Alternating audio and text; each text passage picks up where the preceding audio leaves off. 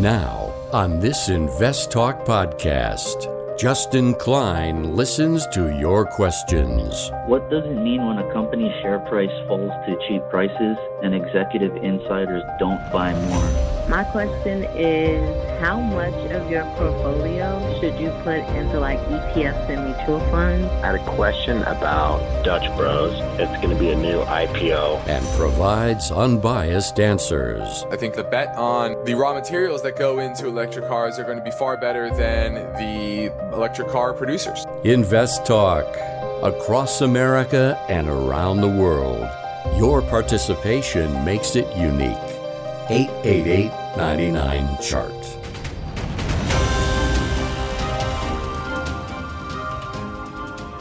This podcast is produced by KPP Financial. Steve Peasley, President. KPP Financial. Independent thinking, shared success. And now today's podcast.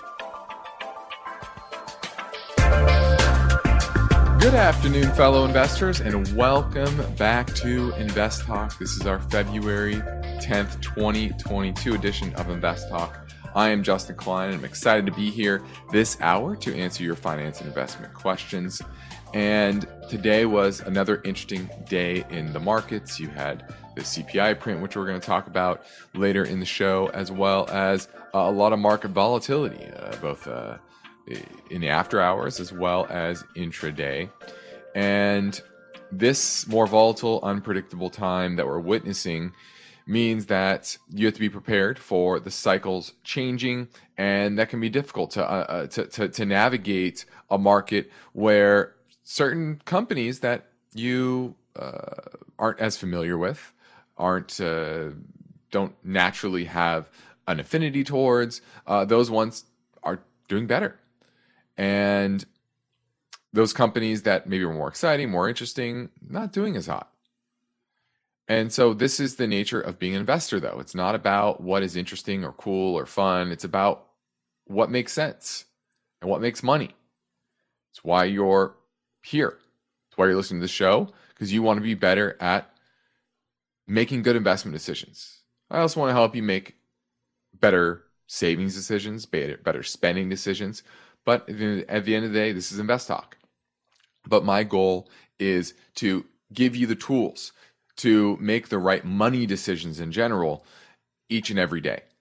And hopefully, during this hour and every hour that you listen to Invest Talk, we can give you another tool in your tool belt to pull out and make use to make good money decisions. So, of course, I'm here to answer your specific investment and money related questions. And you can reach out to me right now during our live stream program from 4 to 5 Pacific time. Or if you're listening after hours, no big deal. You can leave a message on our Invest Talk voice bank.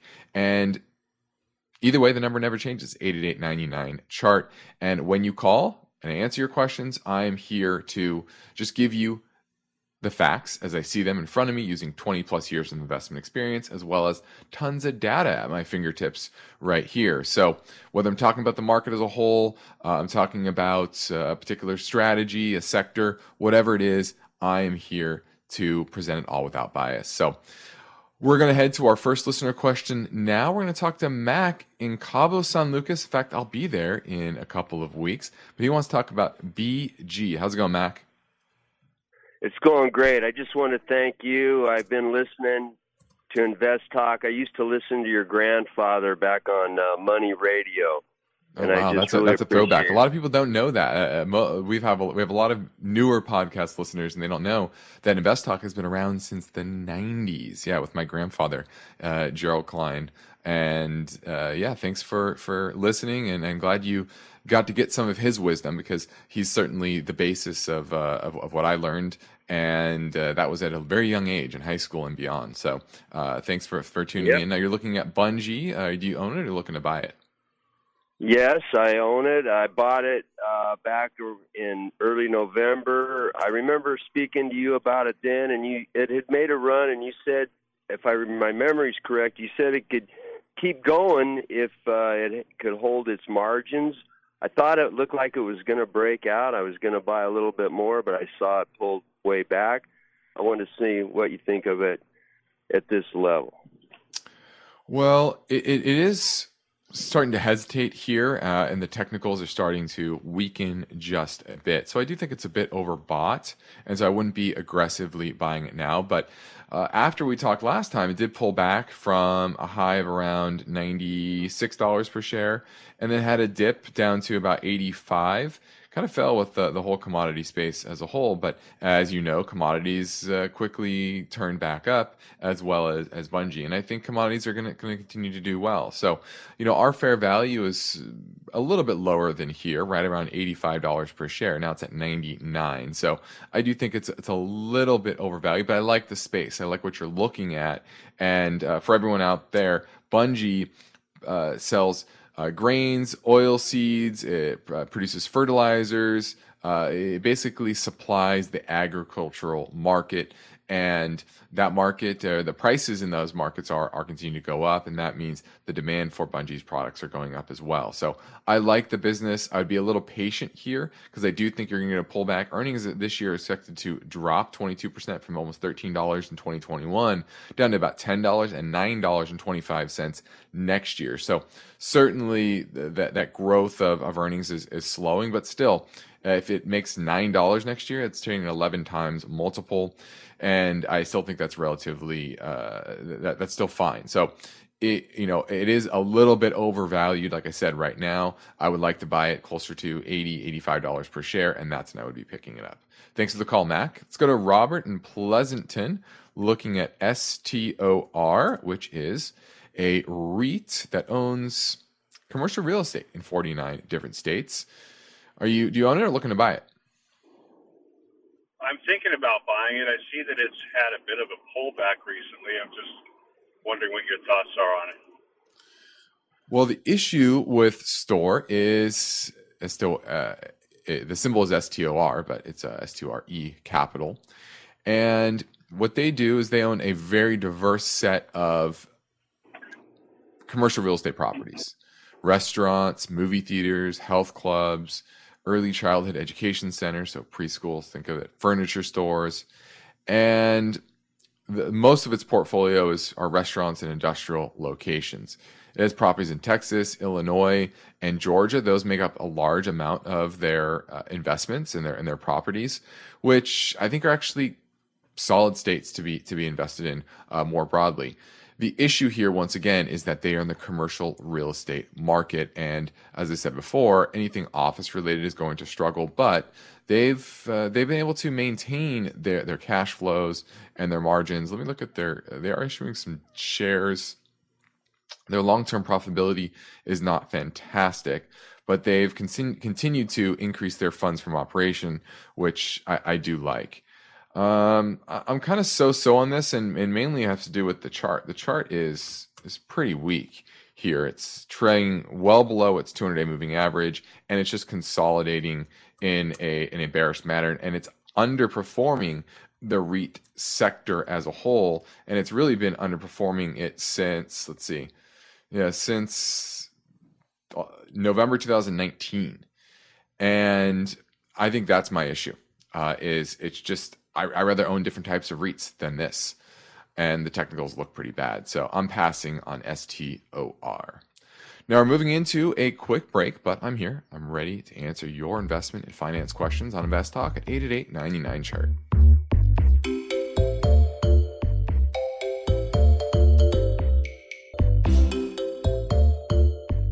What is a charitable remainder trust? A CRT. What are the biggest downsides or drawbacks to a CRT? Learn the answers to these questions and many more in a special interview this Thursday, February 10th on Invest Talk.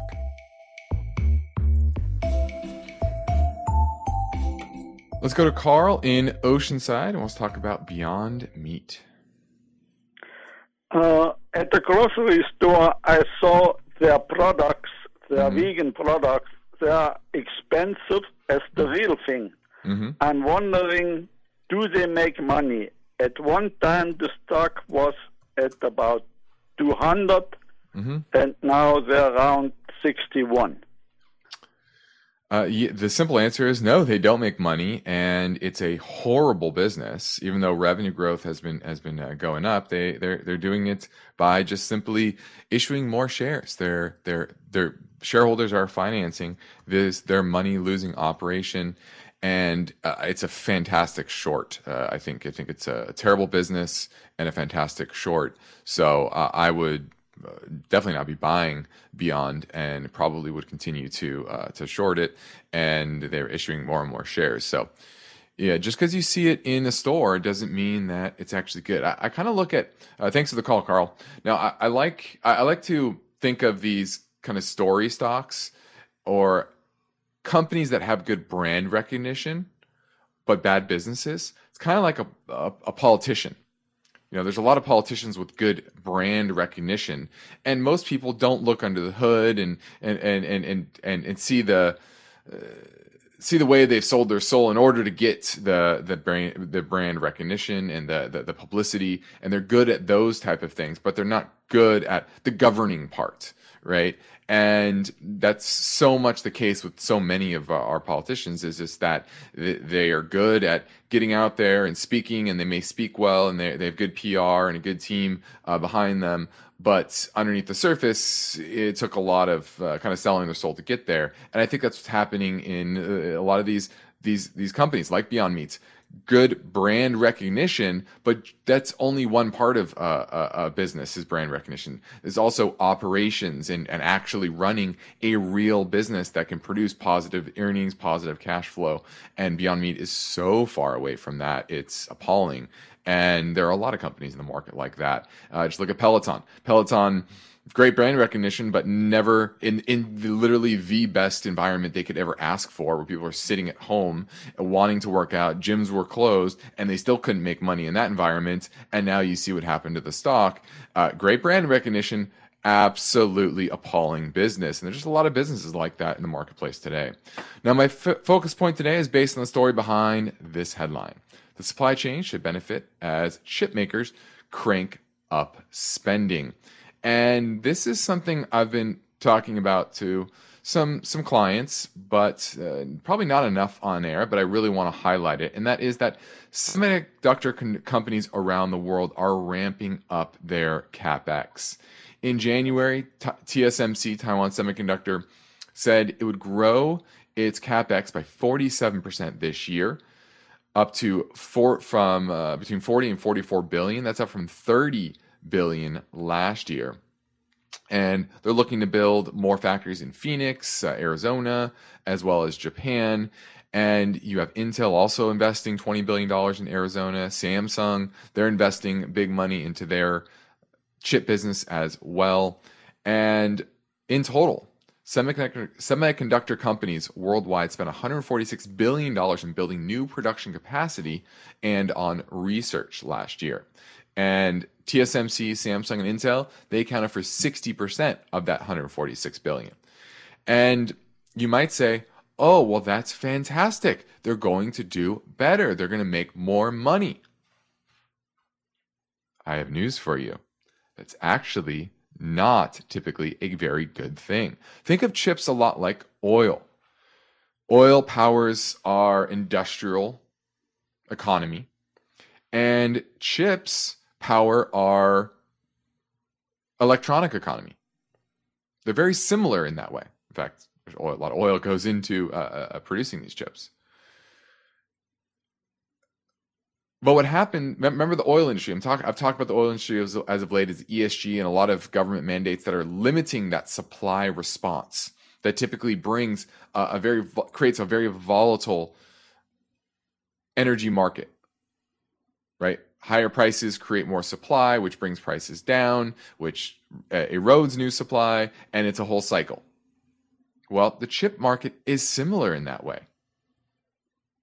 Yes, there's secular demand, but there's cyclical over and under supply dynamics. And there's no government telling the chip market to not produce more like you're seeing in the oil industry right now. In fact, they're incentivizing them to do that.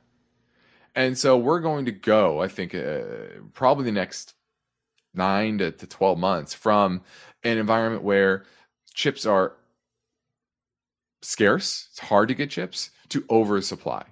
And that's going to build as all of these companies are putting through a lot of uh, their their new infrastructure projects and, and uh, R&D projects and building new capacity. And so that's why uh, uh, the chip market, when you're looking at the earnings, you have to understand you're entering a undersupplied market, and we're entering over the next uh, probably year or so into an oversupplied market, most likely. Now, by the way, our special interview will be coming up in about 15 minutes, so make sure you check that out. We're moving into a break, though, so give Invest Talk a call at 888 99 chart.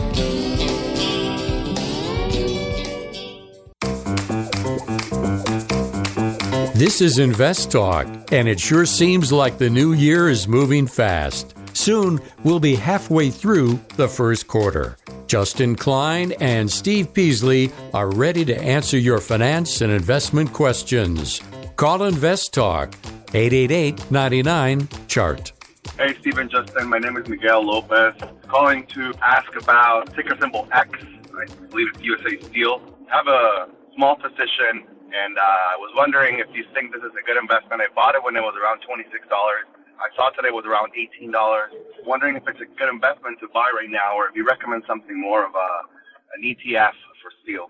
Thank you, and thanks for all you do. All right, I'll let you know a little secret here. Actually, U.S. Steel is uh, on our watch list now. Their margins have expanded dramatically, and one thing I like is there's potential changing regulation, uh, climate regulation that is going to basically make it more expensive for countries like China to to produce steel in a much uh, worse way for the cri- uh, climate. So that's one thing that's happened over the past couple decades is there's less regulation in China, and so they're using coal and uh, just a, a, dirtier way to produce steel, but it's a cheaper way, but it also produces more CO2. And uh, governments around the world are, are, realizing this, and they're saying, well, if, for example, in America, where the regulations on the environmental regulations are tighter, they are uh, they're losing out because they're not polluting the environment as much here in America, the producers of, of, of, steel, and but they're losing out to companies like like our countries like China that are producing it in a uh, in a dirtier way, and I think that has legs, and will eventually uh, hurt the Chinese producers and help uh, producers like U.S. Steel. So I like that, along with the the tight supply uh, dynamics right now, which will probably ease but they're supposed to, you know, they made $13.48 next year, trading at $24 a share. They're supposed to make $9.39 this year, $2.84 next year. So certainly trending back towards their, uh, you know, pre-pandemic earnings levels. And that's the biggest worry, but analysts are upgrading both of those expectations for this year and next year. And their their balance sheet uh, is pretty clean because of the cash flow that they've produced as of late. And if they just come close to what they're doing uh, now into the, the near future, they're going to be able to buy back shares and, and pay off all their debt. And they're just going to be able to uh, raise their dividend, do a lot of things that are shareholder friendly. So, uh, my biggest issue though so far with US Steel is just the chart is certainly rebounded quickly. You said it was around eighteen dollars, and that would have been a great place to buy if I heard this question then. Uh, now it's up uh, to about twenty three dollars, but still making a series of lower highs and lower lows. So technically, it, it, still is is in a downtrend, and that's my biggest issue here. It, but the fundamentals to me look pretty solid, even though the business is up and down. And this would be more of a, a near term thing. It's not something you would buy and hold for twenty years because uh, there, there's a lot of cyclicality to their business. So uh, I like it for you know the medium term, but I do want to see the technicals improve just a bit. If it can get above its recent highs from December, which were right around twenty six dollars, that would mean now making a higher high, and then I would be excited to get in because the fundamental backdrop is pretty solid, and just waiting for those technicals to line up. Now, let's take a look at the market today. I know we didn't really get to that early on, and we had a, a, a pretty solid down day uh, after we, the the Fed announced, not the Fed, the government announced that interest or inflation came in at 7.5%. That was above the 7.3% that the average economist was expecting. So, certainly a, a, relatively hot inflation number. Probably a lot of that had to do with Omicron and the fact that uh, that disrupted supply chains a bit more but you're you're going to start to see base effects kind of cool off as we go into the the second the second uh, middle of the year. But this kind of spooked markets, and you saw the ten year head all the way up to close to two point one percent. That's where the major resistance is on the ten year, and we hit a high today of. Uh, 2.05%, closed at 2.03%, but up 10 basis points. And you saw short term rates really rise again and, and more, more uh, pricing in that the Fed will raise 50 basis points next month when they meet. And that's certainly possible, but we're also going to get another inflation figure before they meet as well uh, because uh, you're going to get you're going to get February in. And so that's going to be a big factor. So that was really what happened in the market today and what drove down, especially growth stocks. Uh, we talked about that. Higher interest rates are, are bad for growth stocks. You saw large cap growth uh, down about 2% on average, large cap value only down about 1%, small cap value down less than 1%. So you saw uh, those higher rates, as you should expect, hurting the, the growth side of the market uh, more than the value side. but you, you're likely to see a lot of volatility in here. Uh, I still think there's more upside for the market in the short short term, couple weeks or so, three weeks, uh, and, and, then you get in a little more volatility as you go into the the earnings, or excuse me, the, the Fed announcement, which is uh you know about a month away, and that's what I'll be watching. But uh, expect a lot of volatility. Don't think this is going to uh, kind of um, settle out anytime soon. And volatility, remember, means both ways. Can be the upside and the downside. What was interesting today, it wasn't a huge break. Technically, there was no break to the downside, uh, and it was kind of capitulation, I think, on yields as well. So uh, that's what happened in the market today. Also, after our interview, I do want to touch a bit on inflation and who's getting hit the worst. What parts of the of society are going to hit the worst, and then green energy, uh, talk a little bit more about that and how that can be detrimental to your portfolio when you invest in that space and at ESG. And then lastly, private investment funds and some new rules coming down the pipe there. But on the next Invest Talk, this story whether it's regretting spending too much or wishing you've done more research, a new survey found that 75% of home buyers during the pandemic have remorse. That story tomorrow, but for now, I'm Justin Klein and I'm ready to take your questions live at 888 99 Chart.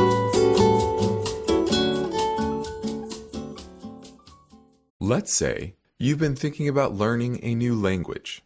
Okay, why? I mean, how would it come in handy? And where would you want to use it? Could it be that you have an upcoming international trip? Or maybe you want to connect with family members or friends from a different culture? I think you should know about Rosetta Stone. With millions of users, it's been the world's most trusted language learning program for 30 years. Rosetta Stone is available on your desktop or as an app with Audio Companion and the ability to download lessons offline. Rosetta Stone truly immerses you in the language you want to learn. It has a built in, patented speech recognition engine called True Accent. So as you practice speaking, you'll get feedback on how well you pronounce words. With Rosetta Stone, you pick up a language naturally, first with words then phrases, then sentences. It's an intuitive process designed for long term retention. You really learn to speak, listen, and think in your new language. Rosetta Stone is an amazing value, so your special skill set is within easy reach. You know you want to do this, so don't put off learning that language. There's no better time than right now to get started. For a very limited time, InvestTalk listeners can get Rosetta Stone's lifetime membership for 50% off. Visit rosettastone.com slash today. That's 50% off unlimited access to 25 language courses for the rest of your life. Redeem your 50% off now at rosettastone.com slash today. Each day, Invest Talk listeners submit their finance and investment questions via phone or email. Would you like your question to be put near the top of the list? Just take a minute or two to leave a review and rating for Invest Talk at iTunes. And be sure to include a brief question with your iTunes review comments. Welcome back to Invest Talk. And today we are going to pivot over to a topic that isn't discussed much on the show, partly because it can be quite complex, but they shouldn't be ignored. And that is uh, the type of trust that you might set up uh, and the things that you can accomplish with a trust from uh, passing assets to next generation, to deferring taxes, and, various uh, goals that you can accomplish with various types of trusts. So, uh, we're going to bring on a couple of exciting guests, and I'm going to introduce them here in a minute. But I want to give you a little background on them first. Uh, one is Jillyn Hess Verdon. She is the managing partner of the firm Hess Verdon and Associates. She has over 30 years of experience in advising high net worth individuals and ultra high net worth individuals uh, regarding complex trust, estate planning, as well as business, real estate, and charitable planning as well. We also have Kurt Ketchum. He's a partner at Hess Verdon and Associates, whose practice focuses on advising clients regarding advanced trust and estate planning strategies. He is also responsible for advising the firm's business owner clients regarding all aspects of their closely held businesses, including the structure, ongoing maintenance, compliance, private transactions, and succession planning. Now, together with the firm's high net worth and ultra high net worth clients, uh, they work together to customize and implement advanced tax planning strategies, helping clients to grow, transfer their assets in a tax efficient manner so they can build a lasting legacy for future generations and their charitable endeavors. So I'd like to welcome Jillyn Hess Verdon and Kurt Ketchum. Thank you for being hey, here. Hey, Justin. Nice to be here, Justin. Thank you. The first thing I want to talk about are charitable remainder trusts. I've studied a bit about them. Obviously, you have a lot more uh, knowledge and, and, and experience with them. Why don't you tell our audience what a charitable remainder trust is exactly? Sure. So, when we talk about charitable remainder trusts, I'm so glad you differentiated that from what most people are thinking of as a living trust or a family trust. This is a very special type of trust and it is designed to go ahead and set up two components. It's a permanent trust that's set up for the client to be the income recipient, they're called. So that way, whatever assets are put into that trust, they still retain and receive the annual income. But when they're gone or at the term of the trust, the whatever's left and remaining in the trust ends up going to charity. So when you look at this type of trust, it's very different than others because of those two main components and it is something that's permanent and it's done for some very specific reasons. And you've probably heard too, Justin, there's the charitable remainder annuity trust versus the charitable remainder unitrust.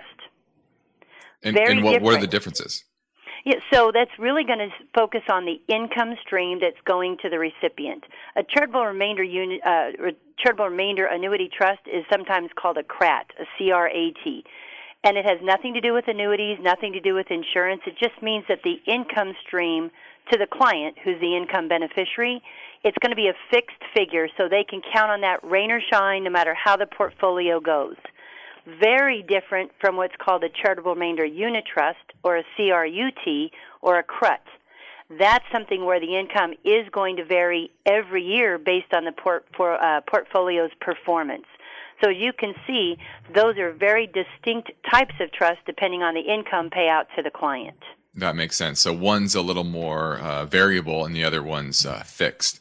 To me, it kind of sounds a lot like an IRA where you aren't actually taxed until you take some of that money out, correct? Yes, it's very similar to that compounding effect mm-hmm. or how it can grow tax free and then the income that you take out, you were going to take it out anyway if you were already just selling something and you're going to reinvest it and you're going to live off the income or draw mm-hmm. on the income. Mm-hmm. The income is still taxable to the income recipient, but not the growth in that portfolio. So that's a really good analogy. And don't you get a write off too right away? Uh, obviously, that varies based on the amount and, and actuary assumptions and stuff like that. But don't you get a write off right away? Yes, one of the benefits is instead of just having it out of your estate and benefiting charities down the road, just thinking for the future effect, the year you create the CRT and you transfer assets into it, the Internal Revenue Code also provides a formula to determine what portion of that can you claim as a charitable deduction on your tax return that year. Wow. So not only do you defer your your taxes on the whatever that appreciated asset is, but you get uh, some tax benefit right away, which is which is pretty nice. Now, isn't typically for small assets, right? So there's a minimum amount of value that's needed to make a CRT make sense, right? So what is that minimum value? So from a very general standpoint, we typically see the range from about 300,000 to about 500,000 is the range, the starting range that really makes sense for a CRT. But in reality, it does rely a lot on factors that are specific to each individual client, including their age, their desired level of income, and also the nature of the assets and how they plan to invest the assets. But the important piece is that just that the value of the, of the assets are significant enough to justify the formation costs and the ongoing maintenance of the CRT. Now, what kind of assets are your clients typically putting inside a CRT, and can you put multiple assets in the same CRT? You know, the key factor for most CRTs is appreciated assets, right? So the most common asset we typically see is unencumbered real estate. Mm-hmm. But most forms of appreciated assets can work well in a CRT, including stocks and other securities, cryptocurrencies, some forms of closely held business interests. They all can work really well in CRTs regarding your question about whether they can hold multiple assets, that's kind of a, a multi-phase answer. So if you're funding multiple assets at the beginning of the trust, the formation of the trust, generally the answer is yes. So if you have multiple different stocks you want to put in the same CRT, generally that works.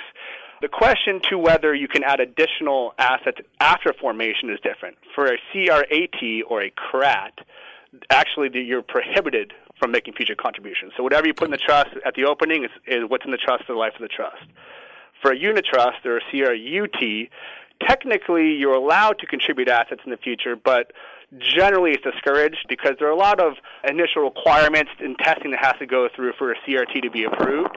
And when you add additional assets down the line, it can dramatically change those calculations and take a, a trust that did qualify as a CRT and disqualify it. So mm. while it can be done, it's generally discouraged.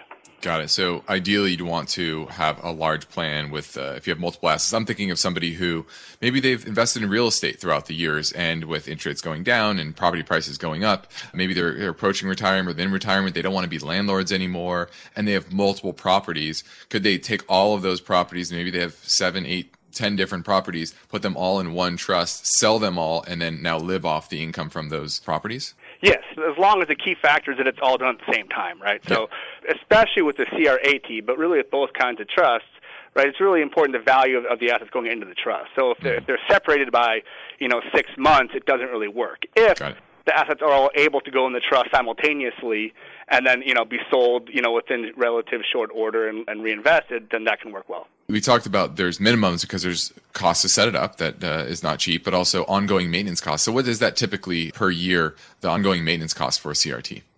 So the nice thing is CRTs are not maintenance heavy. Mm. Uh, what's critical is that you have to have a good CPA. Mm-hmm. CPA can go ahead and do the return, the, the tax return for the um, CRT every year. If you want to be your own trustee, you can. If you want to hire a professional trustee, you can. What we definitely recommend to clients, though, if they're their own trustee, especially, is that we just have an annual meeting, get your team on the phone, get a Zoom meeting, just get together once a year and say, all right, are we following the restrictions and the rules and the way this was set up? Is everything working according to plan? And hey, how's that portfolio going? Because is it really being maximized or optimized for what the goals were for the client, the income recipient, and eventually for the charity who you're going to really help with any remainder. Now, what would you say is the biggest drawback or downside to uh, CRTs in general?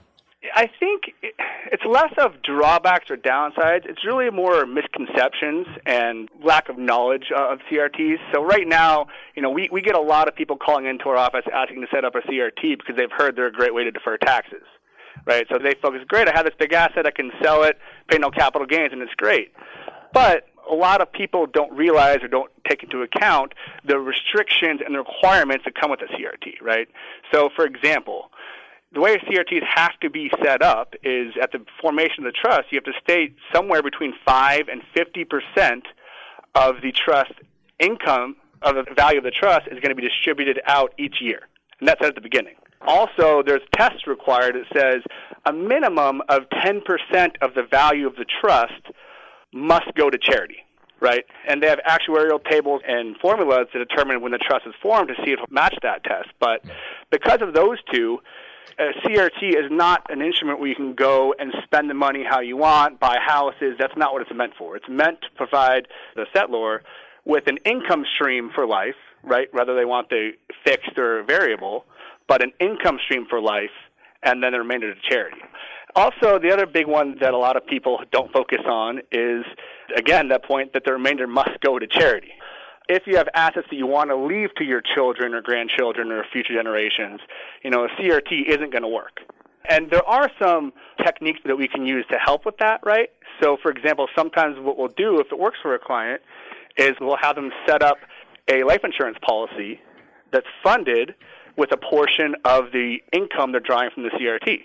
Mm-hmm. And that way they're able to build an estate for their future generations with a life insurance policy while also taking advantage of the charitable benefits of the CRT itself. So that income can go pay for, say, a term life insurance policy. So when you do die, that, yeah, maybe the asset doesn't transfer, but there's a million dollar insurance policy on you for when you do die. And that goes to the, the next generation or whoever you want to earmark that, that dollar amount for, correct? That's right, Justin, because one of the things we look for is that, remember that increased income stream? Mm-hmm. You're doing so well because you've got the full proceeds to invest why not take a portion of that if the mm-hmm. client's insurable and then get a policy that's separate, not part of this trust at all, and that goes into a life insurance trust, so that's out of the estate as well. And then your family has what's kind of a gift replacement, mm-hmm. um, and it works in a tremendous way if the client's insurable. That makes sense, and, and you could even, uh, I'm imagining, potentially even insure yourself for more than what that value was, right? And the insurance company payout for more that that initial value, correct? Yeah, sure. You know, as long as you know the insurance company sees you have a you know insurable interest in that mm-hmm. amount, and the uh, income can cover the premiums for the insurance, absolutely to me, that's what kind of woke me up to wow, this is a really interesting uh, vehicle that, that people can use and accomplish a lot of different types of goals. Now, what other types of trusts are you commonly using w- with clients for tax planning purposes? I know there's your, there's your standard living trust. Are there are there any other kind of unique things that you're you're doing with clients that uh, is is common for your your clients? One you mentioned already, and that is an ILIT, I L I T, an irrevocable life insurance trust. That works so well even if you don't have a CRT.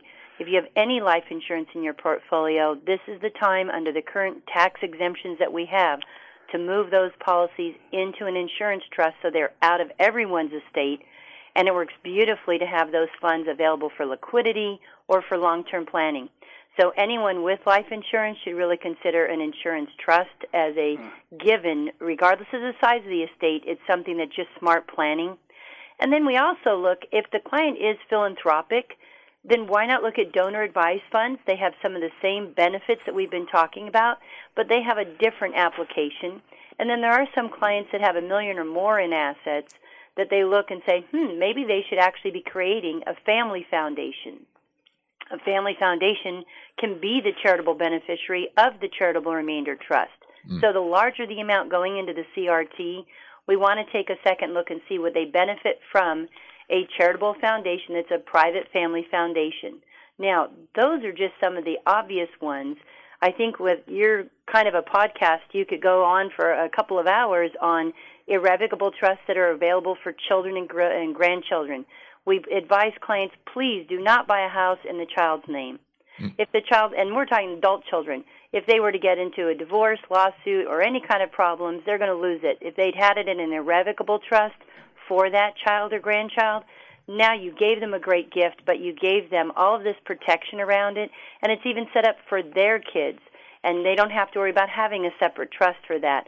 So there are irrevocable trusts that can be utilized in so many ways and even fun ones like idgits, IDGT. Justin, you could have a podcast just on idgits.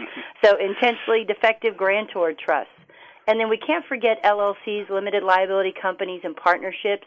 Those are actually really important for clients that either own businesses or own real estate. No matter what state they're in, those entities are good for income tax planning and excellent for estate tax planning. So those are just a few. Great. Well, uh, I appreciate all of that, and there's, I'm sure, like you said, there's a lot of a lot of potential avenues to go d- down, and maybe one day we'll have you on again and and go down one of those uh, those those roads and and explain those in more detail, kind of like we did with uh, CRTs today. So once again, Jillyn Kurt, I appreciate you coming on, explaining this to my audience. I'm sure it's going to benefit a lot of those out there, especially those that, have, like you like you said, uh, appreciated real estate, maybe crypto, maybe uh, investable um, uh, stocks and bonds, things like that, and uh, it, will it'll help a lot of people. So, thanks again for coming on, and uh, we'll have you on again soon. Well, we're glad to help and glad to help you with your clients. You're giving them really good advice to the public, and we really appreciate you getting that information out to them. Yeah, thanks a lot, Justin. It's great being here. The Invest Talk Voice Bank never closes. I have a question for you about Amazon. So your questions keep coming. Question about PE ratios. And that's okay because Steve Peasley and Justin Klein specialize in unbiased guidance. If I'm looking at a dividend company, I'm looking for consistency of earnings and dividends. Your standard daily chart typically goes back one year. Steve and Justin are fearless. So don't forget to call Invest Talk 888 99 chart. Now we're heading into our last break of this podcast, and on the other side, I'll return to answer your questions here on Invest Talk. So don't hesitate to reach out, give us a call, 888 99 chart.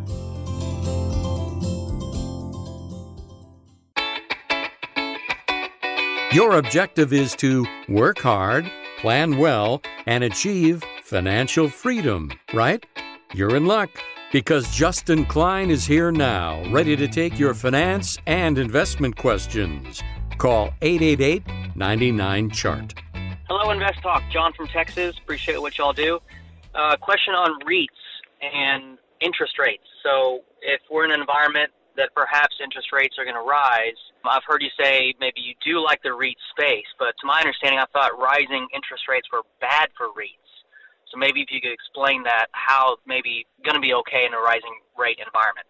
And also, I've got two REITs I'm looking at. One's in the industrial space as well, and the other one is in a kind of a life science technology approach in terms of their target market. So maybe one of those you prefer over the other. Let me know. Appreciate what y'all do, and I'll uh, look forward to the answer. Thanks a lot. Bye.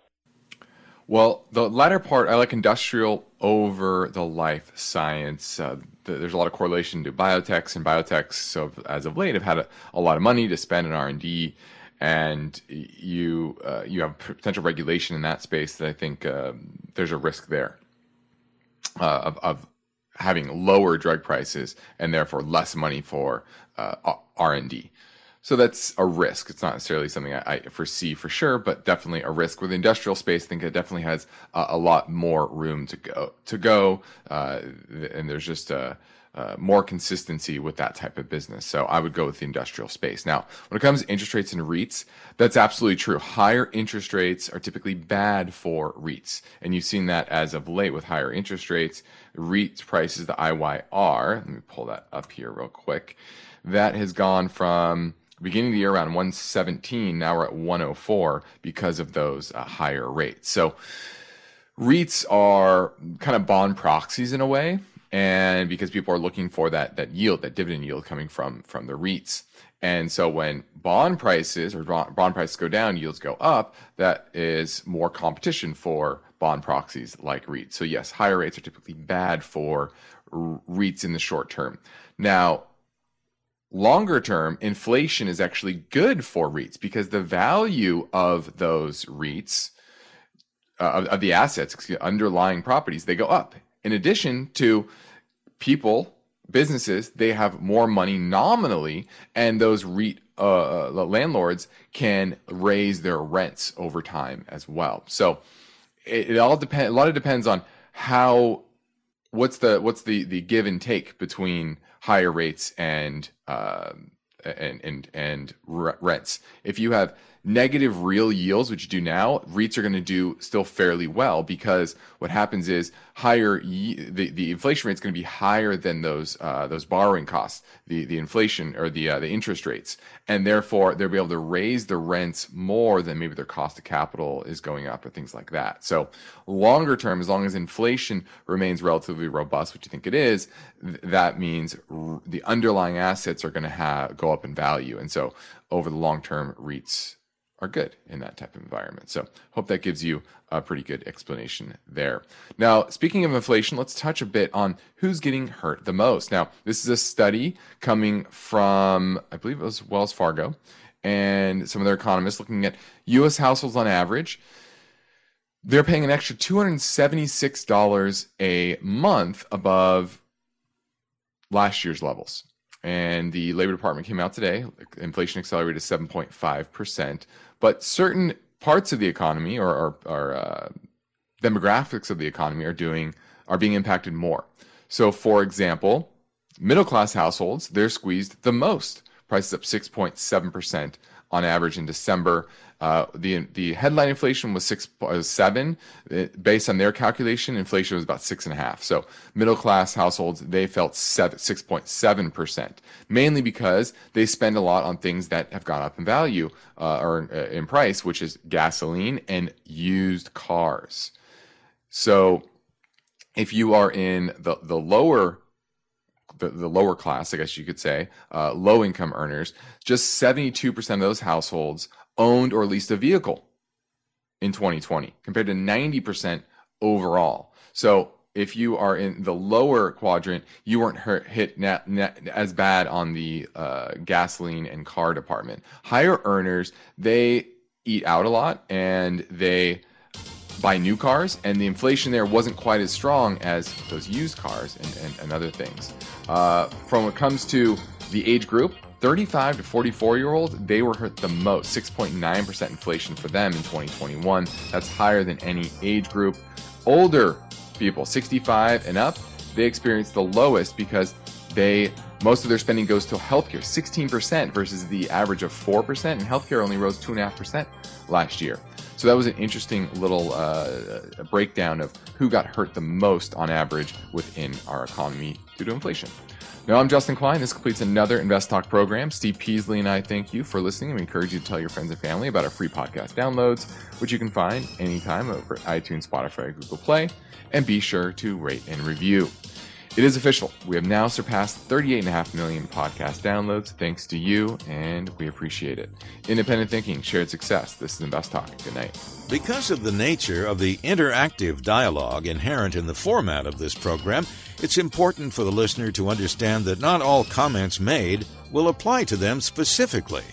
Nothing said shall be taken to be investment advice, or shall statements on this program be considered an offer to buy or sell securities. Such advice is rendered solely on an individual basis and at times will require that the investor review a prospectus before investing. Invest Talk is a copyrighted program of Klein Pavlis Peasley Financial, a registered investment advisor, which retains all rights. For more information regarding KPP's investment advisors, call 1 800 557 5461.